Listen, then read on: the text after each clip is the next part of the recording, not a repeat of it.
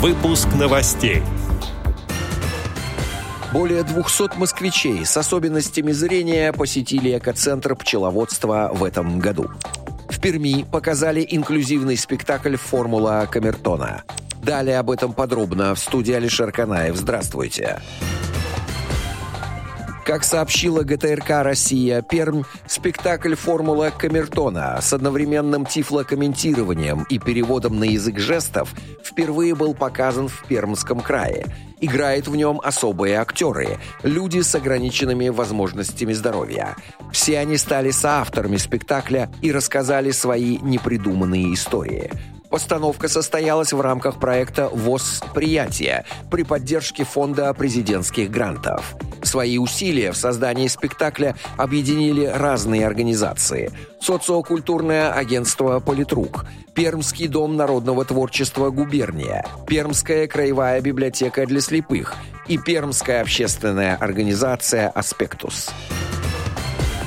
Как сообщили в пресс-службе ГПБУ «Мосприрода», специально для посетителей с особенностями зрения в экоцентре пчеловодства Мосприроды была разработана адаптированная для незрячих и слабовидящих людей обзорная экскурсия «Пчелиный мир», подходящая как для детей, так и для взрослых. Уточняется, что в ходе экскурсии посетителей знакомят с пчелами с помощью макетов и настоящих биологических объектов. На примере интерактивных экспонатов объясняют строение ульев и технологию производства пчелиных продуктов, таких как мед, перга, прополис и маточное молочко. В конце прогулки для всех участников проводят ароматическую викторину, с помощью которой знакомят ребят и взрослых с типичными медоносными растениями. В 2021 году экоцентр пчеловодства Мосприроды посетили 218 человек с особенностями зрения. Специалисты провели для них более 10 мероприятий.